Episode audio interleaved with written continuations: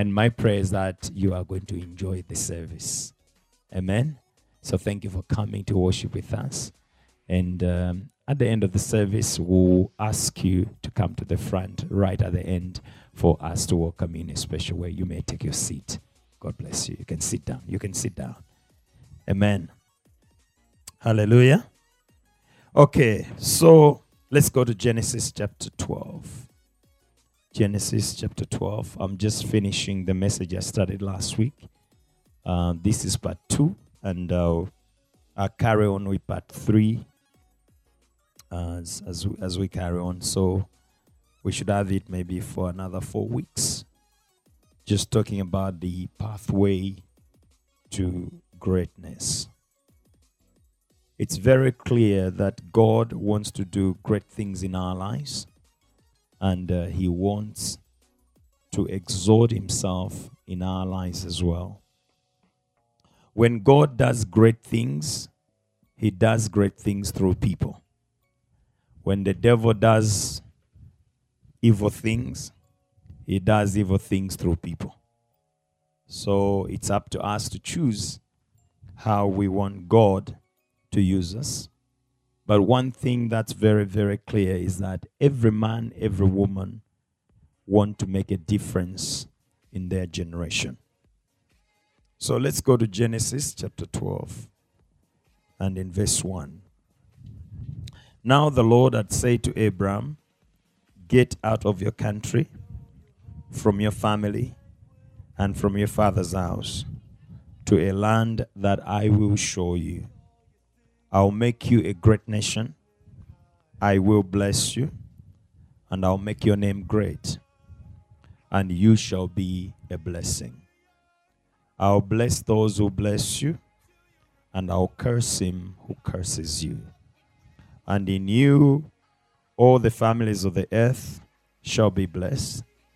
So Abram departed as the Lord had spoken to him, and Lot went with him, and Abram was seventy-five years old when he departed from Haran. It basically means that you are never too old for God to use you. God can use you at any point in your life as long as you make that decision and say, "Lord, I'm opening my life to you, and I want you to use me for your glory." Last week, as a quick recap, I said that whenever there is a declaration of God's word, it's not everyone who walks in that word. Uh, others walk through the word. Others walk through the word. Maybe a few, uh, for, for quite a very short period of time. And others walk in that word for a long time.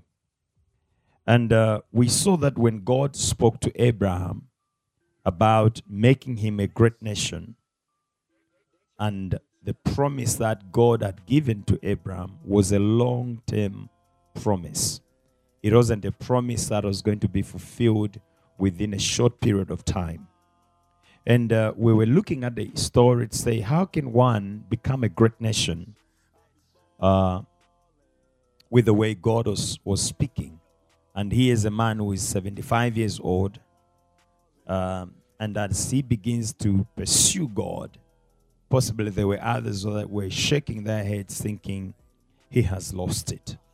And yet he had heard from God. So we started looking at the process that God takes through people to make them. And uh, when God is in the process of making people, I said, um, it doesn't come about by the laying on of hands. Uh, much as we love the laying on of hands, but uh, it's a long-term process. It takes time, and uh, it's determined by what God takes you through, not what God gives you. And I know most of the times we want God to give us things, but the key thing is about what God takes us through. And uh, We we started looking at even Jesus, the way he told his disciples and said, "Follow me, and I will make you fishers of men."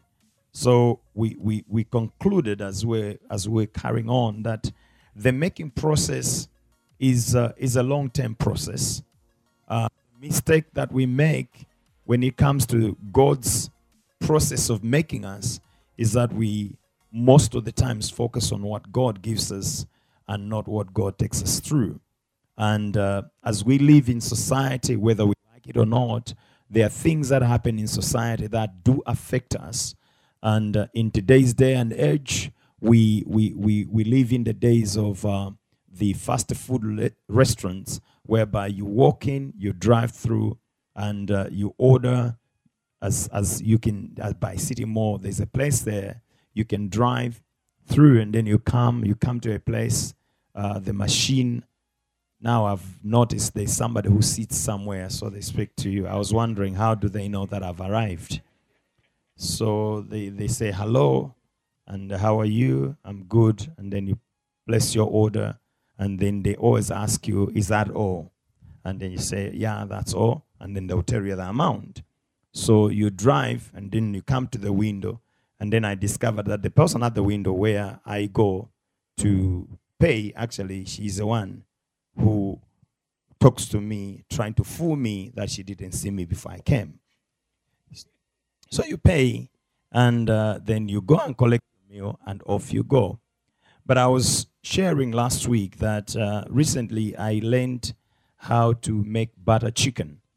And uh, making butter chicken is not the same as the other type of food. And I provoked you to say, try butter chicken with naan bread, which has got garlic.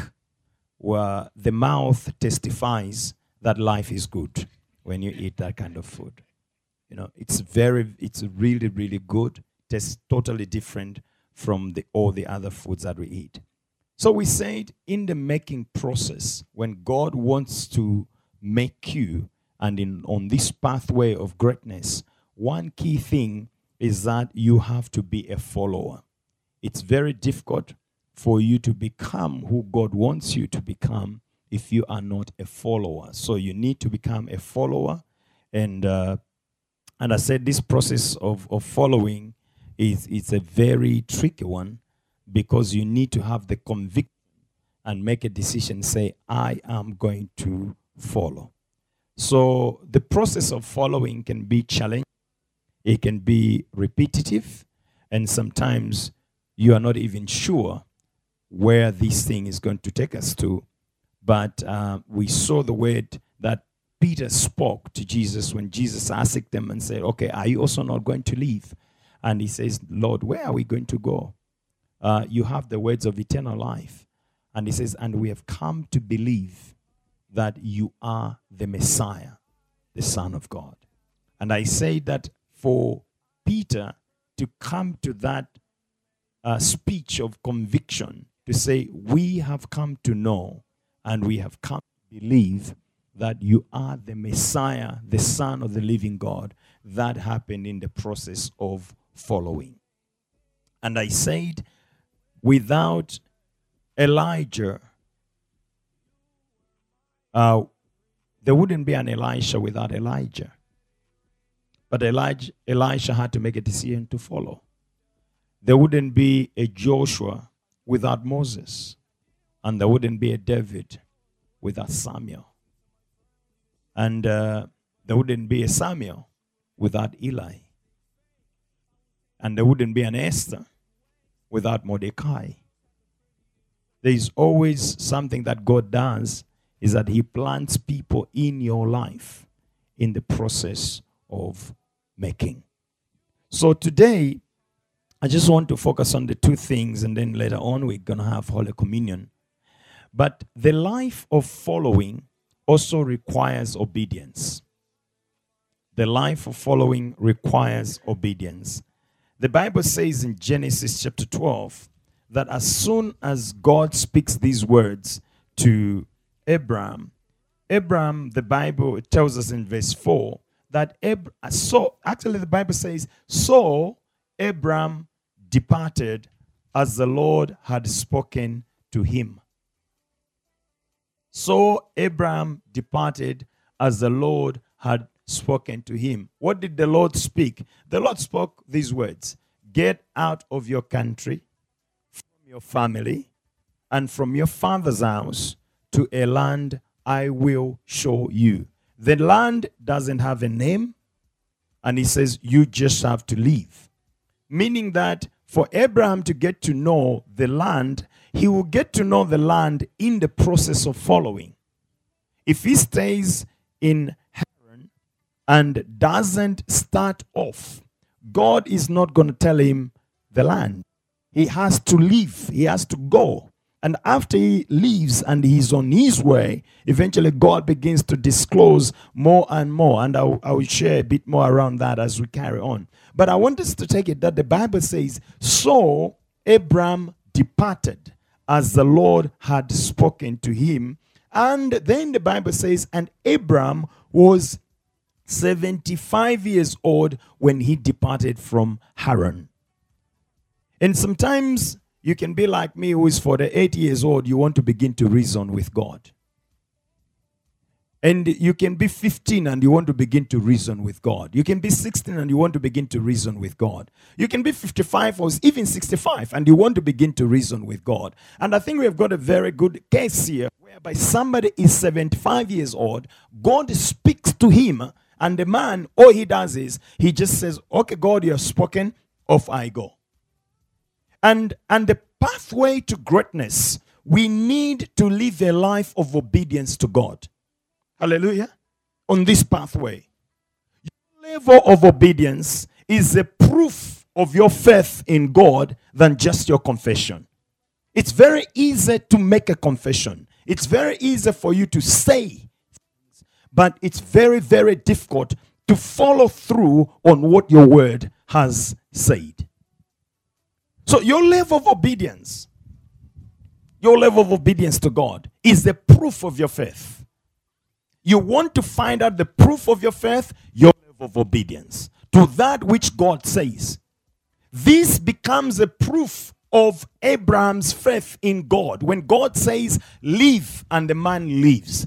Depart, and the man departs. Get out of your country, the man gets out of his country. From your father's house, he gets out of his father's house. From your family, the man leaves his family. And he says, God, I am going to follow you. And this is a God he has never seen.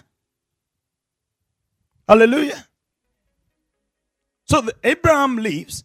And, and in Hebrews chapter eleven verse eight, the Bible says, by faith, Abraham obeyed when he was called to go out to the place which he would receive as an inheritance. And he went out not knowing where he was going. I'll read that again. By faith, Abraham obeyed when he was called to go out to the place which he would receive as an inheritance. The place he doesn't know. But it is his going out that will take him to the place which God is going to give him as an inheritance. And if he stays in Haran, the promise is going to be there. The inheritance is going to be there. And it's not going to get occupied by Abraham. Somebody else is going to occupy it. And yet, the inheritance has got Abraham's name on it. Because what is required is for Abraham to go out. If he doesn't go out, he is not going to come to the place of his inheritance. And then the Bible says, and he went out, not knowing where he was going. Abraham, where are you going? To a land. What is the name of the land? I don't know. So how are you going to know when you get to that land? God says he's going to let me know when I get there. How long is the journey going to take? I don't know. Abraham, don't you think you're going crazy now? Possibly I am. But when the voice spoke, when God spoke, I knew that is his voice. And I want you to know, when you set out to do that which God has spoken to you, when you do not have all the facts, that's what separates the boys from the men. Hallelujah. Faith is taking the first step before God reveals to you the second step. That's faith. Because if God goes first, then it doesn't require faith. The Bible says, draw near to me and I'll draw near to you. You have to take the first step. As for the first step that he needed to take, he already did it. He sent his son, Jesus Christ, to die for you and me on the cross of Calvary. And there is no salvation in any other apart from Christ. Hallelujah. We can argue about these things, but that's the fact. And it's about you taking the first step. And I want you to know what obedience is going to do. Obedience will sometimes usher you into the unknown. Obedience. Obedience can sometimes bring you into a place where you don't have all the facts. That's what obedience will do. Obedience, what what, what obedience does is, is something that I think that's why we struggle to obey. Because one of the things that we need as human beings is that we need to have a sense of certainty. How is it going to work out? If I do A, B is going to happen. But obedience sometimes will make you to make to will make you make take a step when all the facts are not there. You only have one fact, and you're depending on that one fact, and then you are going ahead based on that one fact. And that's what obedience does. And because it does that, people find it very challenging to obey because they don't have all the facts. But when you look at the major breakthroughs that happen in people's life, they are always tied to the unknown, but you have to step out. If you don't step out, the breakthrough is not going to come. Hallelujah. That's what obedience does. And that's where people quit. That's where people give up.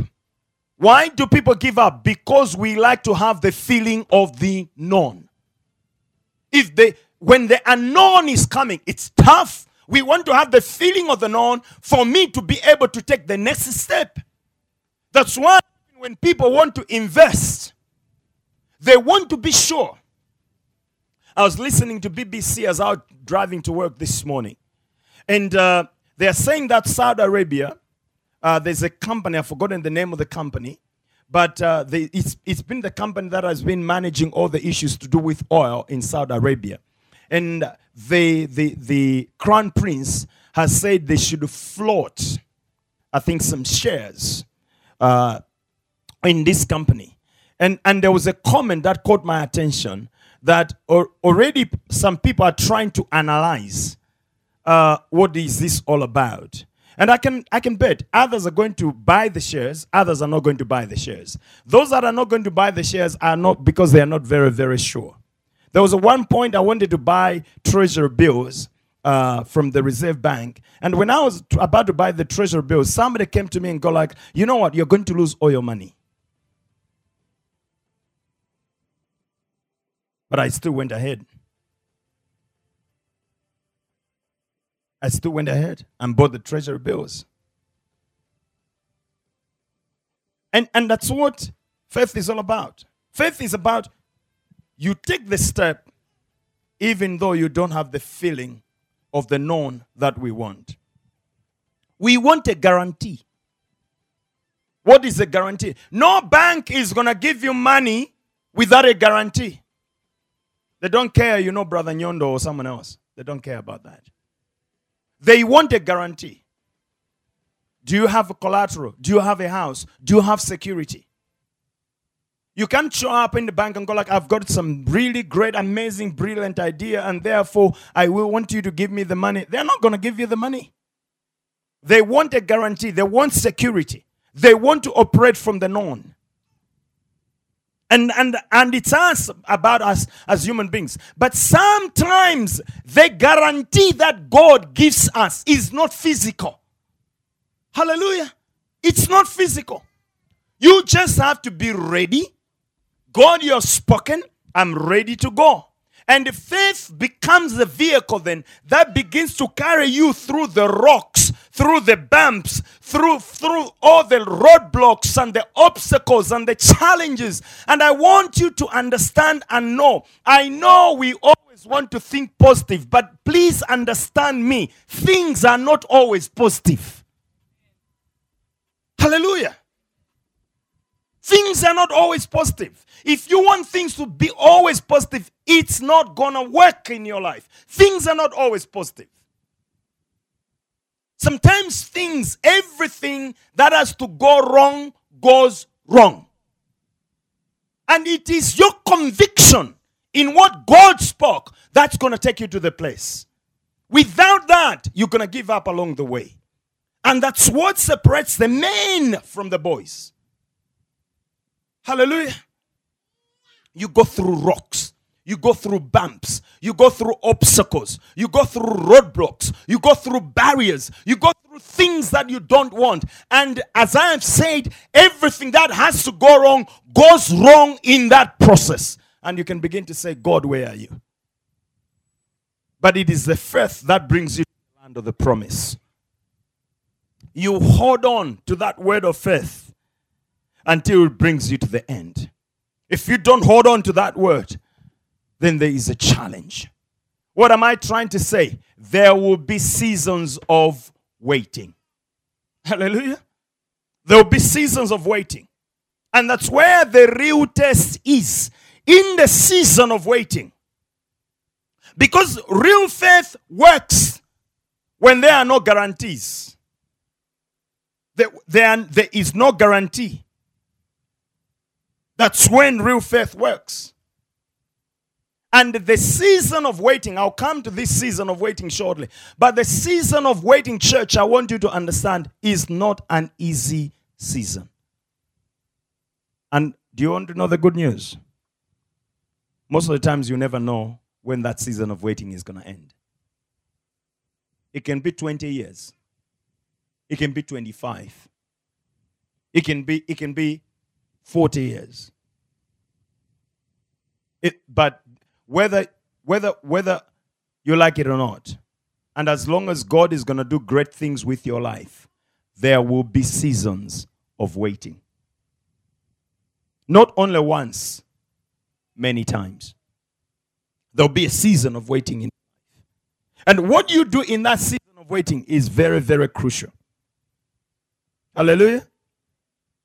Our faith in God is made perfect by our level of obedience, not our knowledge. You can have as much knowledge as you want to have, but your level of obedience is what's going to make your faith perfect. James chapter two verse twenty to twenty-two says, "But do you want to know, O foolish man, that faith without works is dead? Was not Abraham our father justified by works when he offered Isaac his son on the altar? Do you see that faith was working together with his works, and by works, faith was made perfect?" So whether you want or not, faith without works is dead. You cannot declare to have faith when there are no works that go in line with what the faith you profess. It goes together. And, and I want you to know, the first one, I, I, I love Abraham, because God tells him, okay, you know what, sir? Leave. The man leaves. He departs. The chapter we read. And then, along the way, there is the Abimelech story. There's a Abimelech story, and the man is shaken. But I want us to go to Genesis chapter twenty-two, because this offering of Isaac was another stage of testing. But that, the act of obedience confirmed his faith. So let's go to Genesis chapter twenty-two.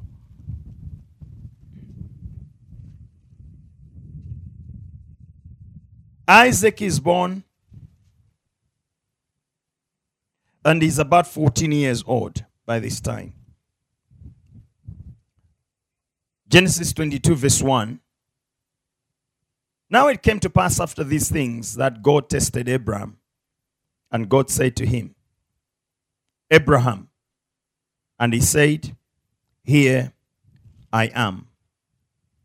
Then he said, Take now your son, your only son Isaac, whom you love, and go to the land of Moriah and offer him there as a burnt offering on one of the mountains of which I shall tell you. Now, let's continue reading it. Verse three. So, remember in chapter four of chapter twelve, uh, in, in verse four of chapter twelve, after God has spoken, the Bible says, so, so Abraham departed. In verse three here, the Bible says, so Abraham rose. So Abraham rose early in the morning and saddled his donkey and took two of his young men with him and Isaac his son, and he split the wood for the burnt offering and arose and went to the place of which God had told him. Then on the third day, Abraham lifted his eyes and saw the place far off.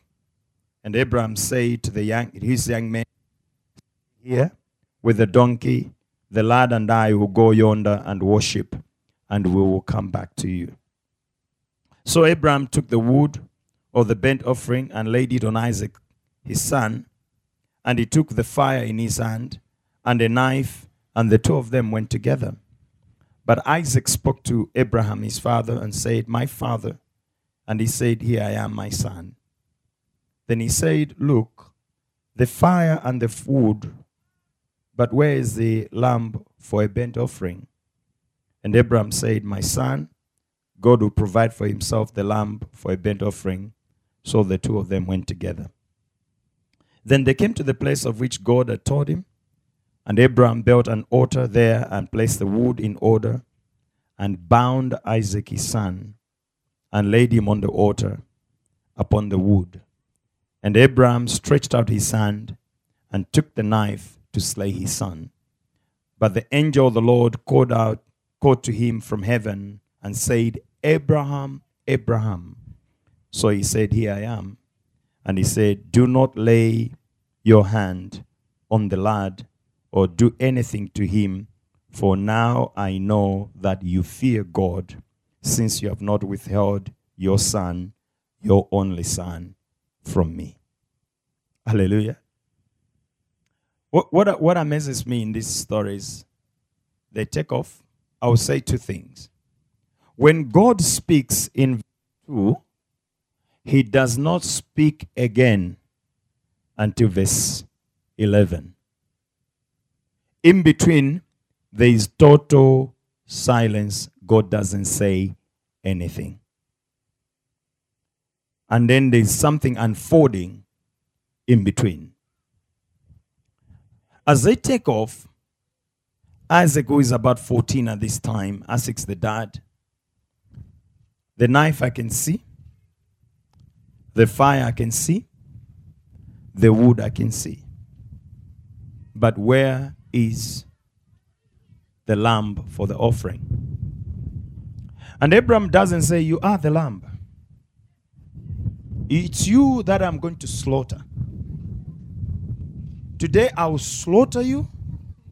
I will burn you on the wood.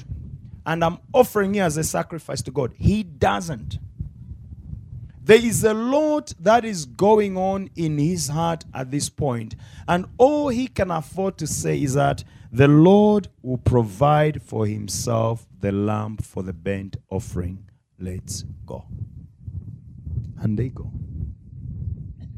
And and and truly he builds an altar. He has no clue where the lamb is going to come from. But he has spoken. And somehow I want to believe that it was based on this confession that Abraham said, the Lord will provide for himself the lamb for the burnt offering, that God acted on that word. Hallelujah. And and and he takes him, he, the Bible says he binds him, he binds Isaac, puts him on the wood, and is about to slay his son. And the Bible says, his only son. And it's more or less like God says, you've done this, for God so loved the world, that he gave his only begotten son, that whosoever believes in him should not perish, but have everlasting life. And God says, you've done this, Abraham. You will see what I'm going to do next. Hallelujah. There was no need for a long speech after God spoke to Abraham in Genesis chapter twenty-two. God says, go sacrifice. And after God says, go and sacrifice, God doesn't speak anymore. Hallelujah. He doesn't what? Speak anymore. The next time God speaks is when the sacrifice is on the altar. That's when God speaks. In between, God doesn't speak. And I want you to know, in moments like these, you need to find a word to encourage you in between. There has to be a word that will encourage you. Because a lot is going on. When, when, at this point, Abraham, they are, they are living in Beersheba, and, and they need to go all the way now to Moriah. When you check, it talks about, I think the land, the, the distance was about thirty-two miles, if, if not about fifty kilometers. But it, but it was quite a distance. And they're walking over the next three days to go. I'll check the facts and then I'll give you. I, I checked the other day, so I've just forgotten. And, and, and for three days, I want you to imagine what's going on in his mind for three days. I, imagine God says, take your car, your only car, sell it because I want that money for the building project. You, you, you, may, you may be tempted to say, God, I want you to speak. I want you to speak. But there was no need for any long speech here. And I want you to know, God will not speak all the time. Hallelujah. You have to hold on to the word that you heard him speak. But he will not speak all the time. The reason why we struggle to give is because we want to be sure that the one who spoke was God. Hallelujah. That's why we struggle. The, the reason why we struggle to bless others. The reason why we struggle to give to the work, work of God. The reason why we struggle to do things for the kingdom of God is because we want to have a long speech. We say, God, I'm not Abraham. I'm not Esther. I'm, I'm not I'm not Nehemiah. I'm not Gideon. I, I am me. I want you to really, really speak and for me to be really, really sure that it is you who has spoken. And when I'm really, really sure, then God, you will see I will do. There is never going to be a long speech with God. When he speaks, he wants you to take an action. Hallelujah. Sometimes you will experience it in your life. It's as if God has gone quiet. It's as if he's gone completely quiet. But you know what? When he says, I will make you, it means I will make you. And when he says, I will make you great, a great nation, he means I will make you a great nation. That's what he means. But the challenge is we like drama too much. We enjoy the drama. And that's where, that's what gets us into trouble. That's where all the trouble comes from. The trouble comes from the drama. The mess comes from the drama. We, we just have to obey the word. I want you to know, you, you, you were born and you may die. And then by the time you die, you will never, you may never see the writing on the wall.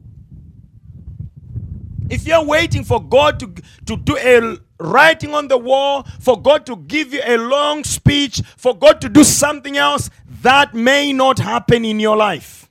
All you have to do is say, God, you spoke, I will obey, I will do as you have said. You have to learn to navigate the steps until you get to where God is taking you to. He will speak and the rest you have to obey. How do you obey? Focus on the word and be obedient to his word. Because when God finally brings you to the place where he is taking you to, people begin to wonder where you came from. They don't know what you had to go through. You have to obey. And I want us to understand and know, with God, there is no overnight success. There is no overnight success with God. Hallelujah. I said it earlier. Sometimes, overnight success may be twenty years. Are you ready to wait? Sometimes, overnight success may be forty years. Are you ready to wait? Sometimes overnight success may be fifteen years, maybe ten years, maybe seven years. I don't know where God is taking you to, but where God is taking you to is really going to determine some things that you're going to go through. And what you go through is not common to everyone, because your destiny is not common to everybody's destiny. Hallelujah. Overnight success sometimes can be twenty years. But in that period, you need to be a follower. You need to obey the instructions. Oswald Chambers said these words. Oswald Chambers said, the true mark of the saint is that he can waive his own right and obey the Lord Jesus. He says that is the true mark of a saint. You waive your right and say, Lord, I choose. And I want you to take note. The key word there is choose. Lord, I choose to obey you. Lord, I choose to follow you. Lord, I choose to pay the price. Lord, I choose. You are, I choose, I choose to believe you, because I know who you are. I'm only going to hold on to one thing. I'm going to hold on to your word. That's Abraham. But there's another interesting story. The man is called Achan. In the book of Joshua, I'll not, I'm not going to read all of it, but I want, I want to read a scripture. I was reading this this morning, and it caught my attention, and I felt I, I need to add this in, into the message. I, I was amazed. So, the children of Israel have distract, uh, destroyed Jericho, and God says, Um, Jericho is mine. It's the first city that you have conquered. And because it's the first city that you have conquered, you give it to me. And everything that is in that city, nobody takes anything. It's mine. Jericho is my tithe. It's my first city. So you hand it over to me. Hand over everything that from that city comes to me. And then there is uh, a commandment that is given. And as the commandment is given, Eventually, uh, Achan decides that he's not going to obey. And uh, they want to go and defeat Ai in Joshua chapter seven. And they are defeated before Ai. And after that, Joshua and the elders of Israel, they tore their clothes and fell on their face before the ark of the Lord until the evening. And uh, the Bible says they put dust on their heads, and and go and Joshua began to say, "Alas, Lord God, why have you brought these people of the Jordan at all to deliver us into the hand of the Amorites to destroy us? Oh, that we had been content and dwelt on the other side of the Jordan. Oh Lord, what shall I say when Israel turns its back before its enemies? For the Canaanites and all the inhabitants of the land will hear it and surround us and cut off our name from the earth. Then what will you do for your great name?"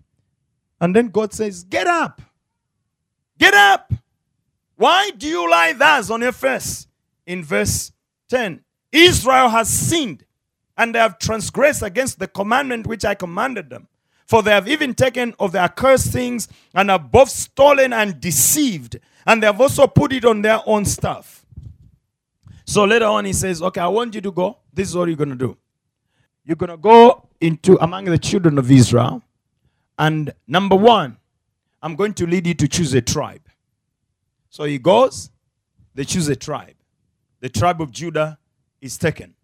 And then afterwards they say, "Okay, now what you're going to do is you're going to choose a clan or a family." And the Bible tells us that the family of the Zarahites was taken. That's in verse sixteen. And then later on, after the family of the Zarahites was taken, then man by man was taken, and Zabdi, the household of Zabdi, was then taken. And when they chose the household of Zabdi, they had to bring now one by one of the sons of Zabdi.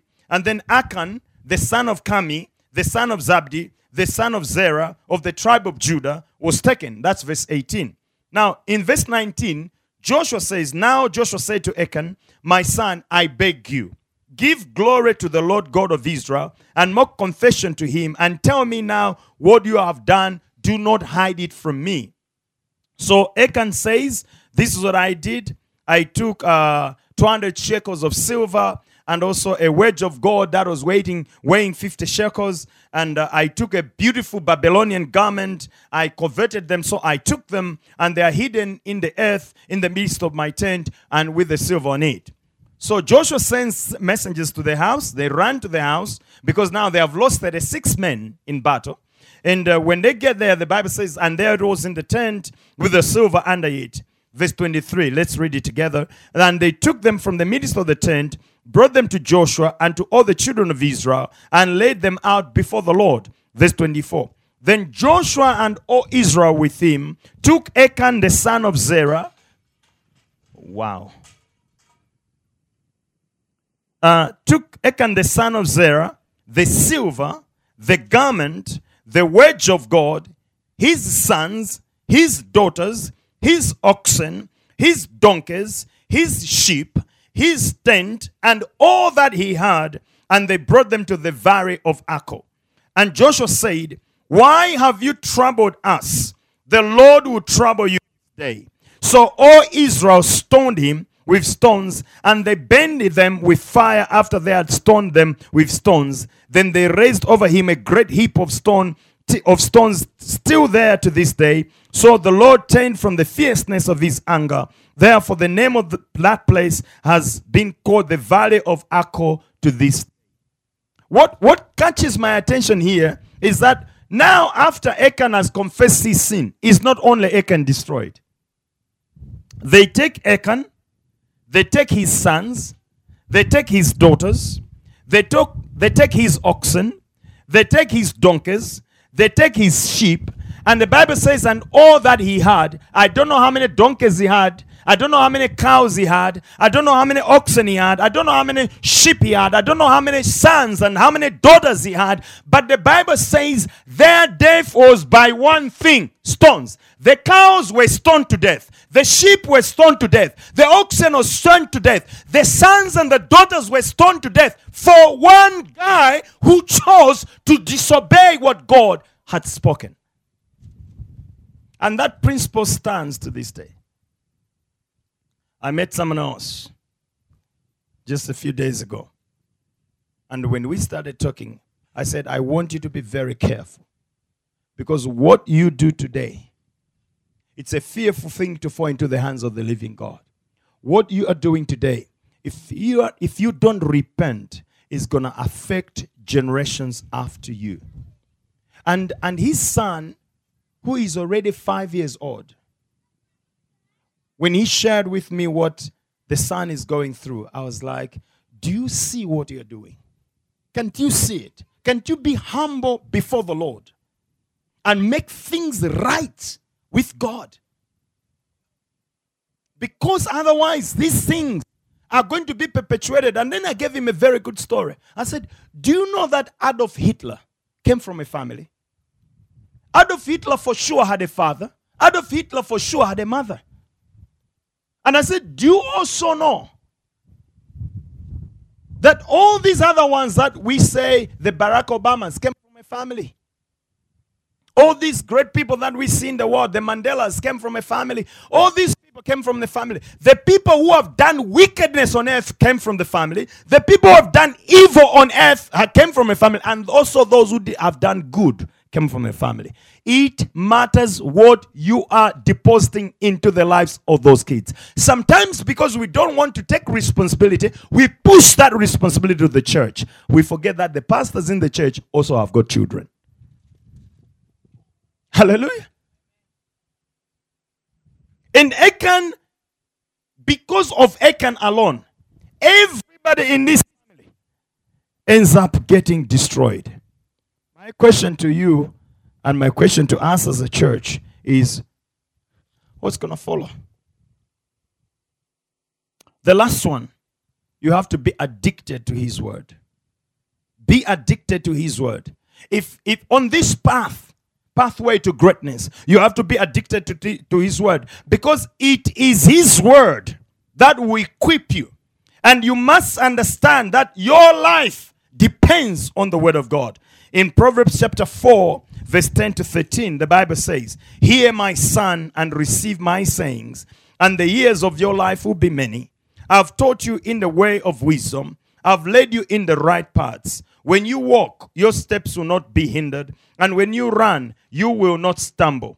Take firm hold of instruction. Do not let go.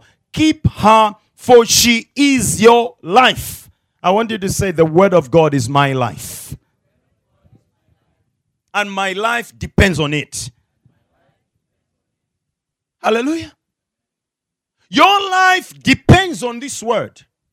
Your life, that this word is your life. Your, your life depends on this word. It is this word that will make a difference in your life, and nothing else apart from the word of God.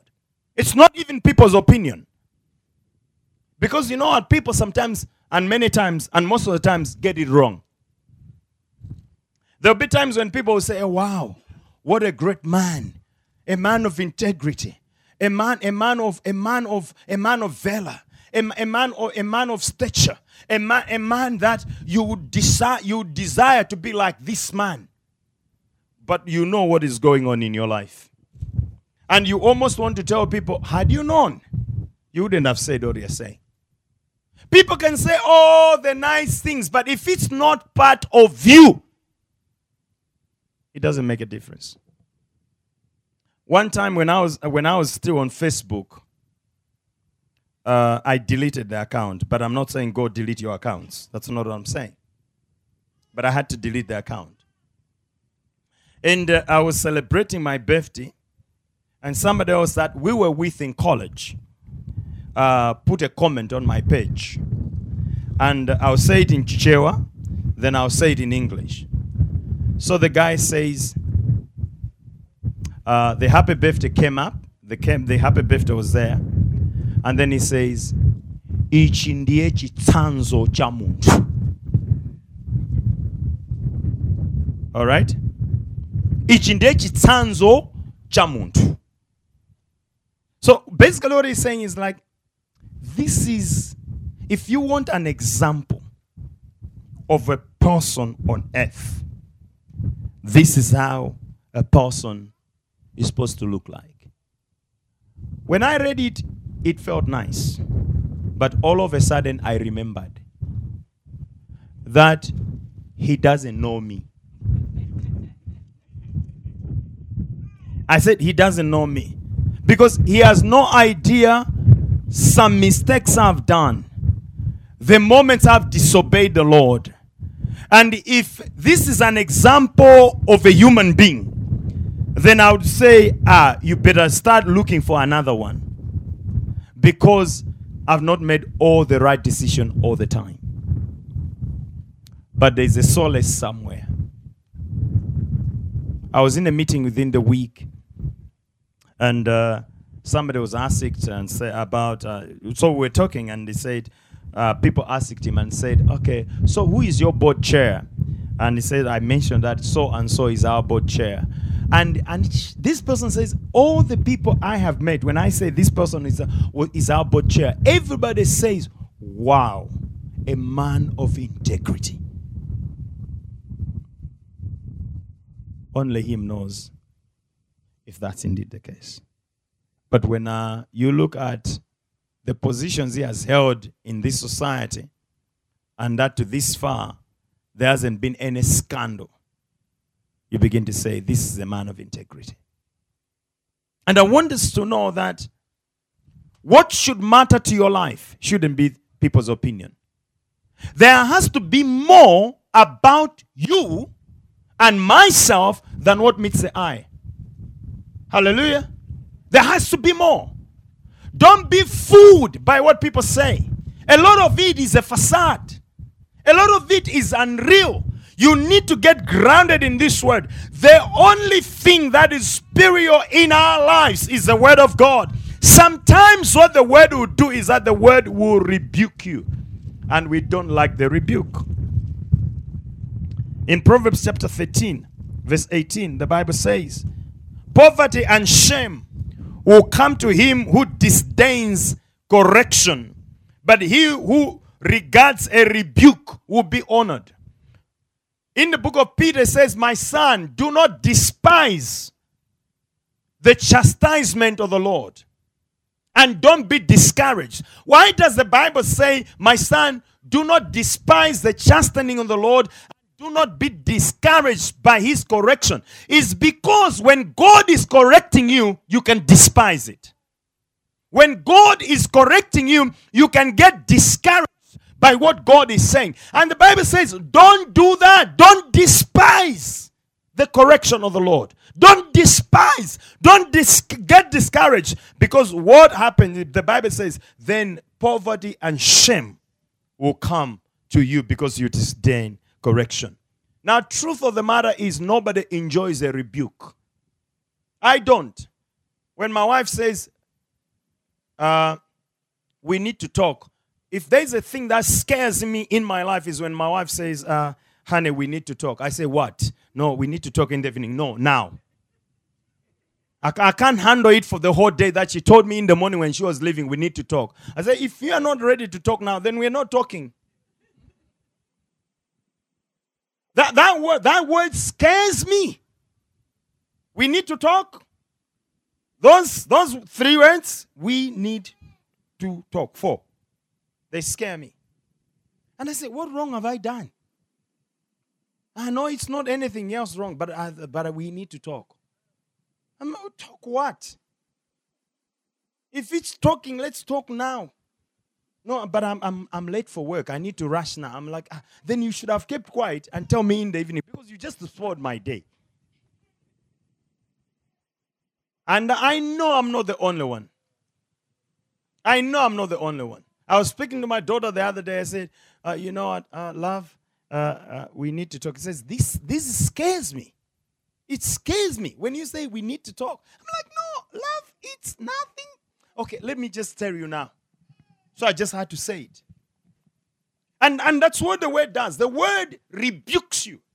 The way why, the reason why the word rebukes us is because, you know what? We are made for greatness. The Bible says we are a royal priesthood, a holy nation, a people of God. And God has to make us. And what the word will do in the process is that the word is going to rebuke us to correct us. And you cannot disdain the correction. Because otherwise you're going to be a vagabond. And other versions of the Bible says you're going to be a bastard. So the process of making, there are times when the, when the word rebukes. You know what you need to do? Swallow it and keep on going. Don't throw tantrums. If one rebuke, you throw off your garment, you are not going to make it in life. Let me give you an example, and then I'll, I'll close.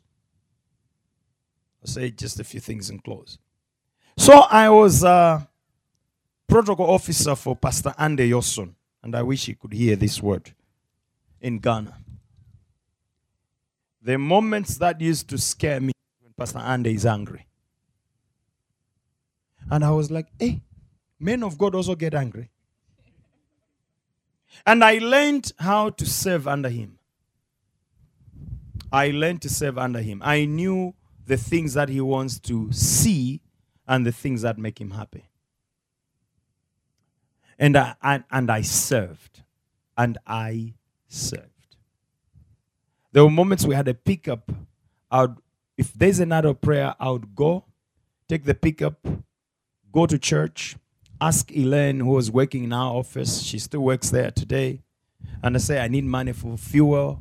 Put drums in the back of the of the pickup, go to a filling station, fill the drums, get back to church, open the generator, pour the drums into the generator. It was a huge generator. Pour the drums into the generator. Test the generator. Make sure all the air conditioners are working. Everything is in place and everything. And by the time he's come, after that, I'll rush home, take a shower, come back to church, welcome him, take him to his office. And why? It's because I used to see how he gets angry when the lights go off. And I said, no, I don't want this man to go to hell. I know he may be, get angry and then he comes down before the sun sets. But I don't want to spoil his preaching. So I would go and I would do those kind of things. He's going somewhere, I would go. Pick him in my car. Take him to the place. He finishes preaching. And that's when I, I was like, protocol. I don't want to do protocol anymore. Because then they would go into the office of the visitor of the church we have gone to minister. And you would literally see food passing you by reception. And you see drink passing you by reception. And you would know my friends are feasting. And you're seated by reception. Calmly, nicely. And you hear them laugh. You're starving. Then you come, and then they come out. One time, if they remember you, they would give you a bit of a plate of rice. Sometimes they would forget. They would remember, oh, oh, oh I forgot you were here. I'm like, yeah, that's what food does. It's fine. Let's get it. I would drive, drop him at his house, go home. There were many moments when he rebuked me. And I remember there was, there was a time when he was angry and his wife wasn't was not around. And he says, where's Helen? Where's Helen? And I, I just knew, yeah, Pastor is really angry right now. And he would rebuke you. If I disdained that correction, I wouldn't be pastoring the church today here in Malawi. Hallelujah. You cannot have one rebuke and you throw off the garment and go like, I I'm, I'm, I'm out. Making it through this process has nothing to do with the voices or the people's opinion, but obedience where it is not convenient. Amen? The challenge is we sign up for God's training program and then we put a caveat and say, Lord, I'll follow you as long as it is convenient. But the continuous life of obedience, step by step, will take you there. And it's a life of obedience, not a life of drama. Faithfulness, when we talk about faithfulness, is a continuous life of obedience. And I want you to know, and this was going to be my last scripture, and then we close. I want you to know, if things, if if you know, you know yourself better than I do. At any point you feel you are losing your way, go back to the last instruction God gave you. Did you obey it? The last one that God gave you, did you obey it? Did you do what he said? Did you follow it? Because we need that level of understanding and bounce back. And the Bible says if we confess our sins, He is faithful and just to forgive us all our sin and cleanse us from all unrighteousness. It takes confession. I thank God that in our time, when we make a confession as Achan did before Joshua, we are not going to be stoned. That's when you begin to understand mercy. That's when you begin to understand grace. That God says, go and sin no more. But do you know what we do? The following morning we come again, God, it's me again. I'm really sorry. And God says, okay, I cleanse you from all unrighteousness. In the morning we come again, Lord, please don't get tired of me. I'm really sorry. I just messed up. And God says, okay, I cleanse you. I forgive your sin. I cleanse you from all unrighteousness until we make it. And, and God has provided that. And when we do that, God is going to use us in ways like never before. And I want us to understand as a church that there are great things that God will do in our lives. In Jesus' name. Amen? In the very same way, there is nothing on earth that God cannot restore. And one of the things that God said that is gonna He uses to restore us is the blood of His Son. Max Lucado said, he said, God never said that the journey would be easy, but He did say that the arrival would be worthwhile. And I would add, the harder the journey, the more worthwhile the arrival. Hallelujah. God never said that the journey would be easy, but He did say the arrival would be worthwhile. I liked what Brother Lipo posted on the uh, on the group. Life is short. What what what does it follow? Huh? Life is short. Then, huh? You were putting amen. You were putting all those things. You have forgotten already. He said life is short. Then what did he fall after that? Enjoy it. And then eternity is long. Prepare for it. And do you know how long eternity might come? We don't know. It might be in the next five years. It may be in the next twenty years. It may be in the next forty years. It may be in the next whatever. But you know what? God never said it would be easy. But the arrival when we get home would be worthwhile. And it's something that God has given us to make sure that on this earth as we live, we can be conquerors. I want us to go to Luke chapter twenty-two. Because God wants us to conquer. Luke chapter twenty-two. I'm actually preaching somewhere uh, one of these days. And uh, the, tit- the title is... Uh, uh,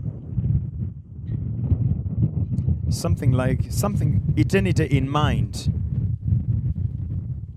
like uh, serving with eternity in mind or walking with eternity in mind, but there's something about eternity in mind.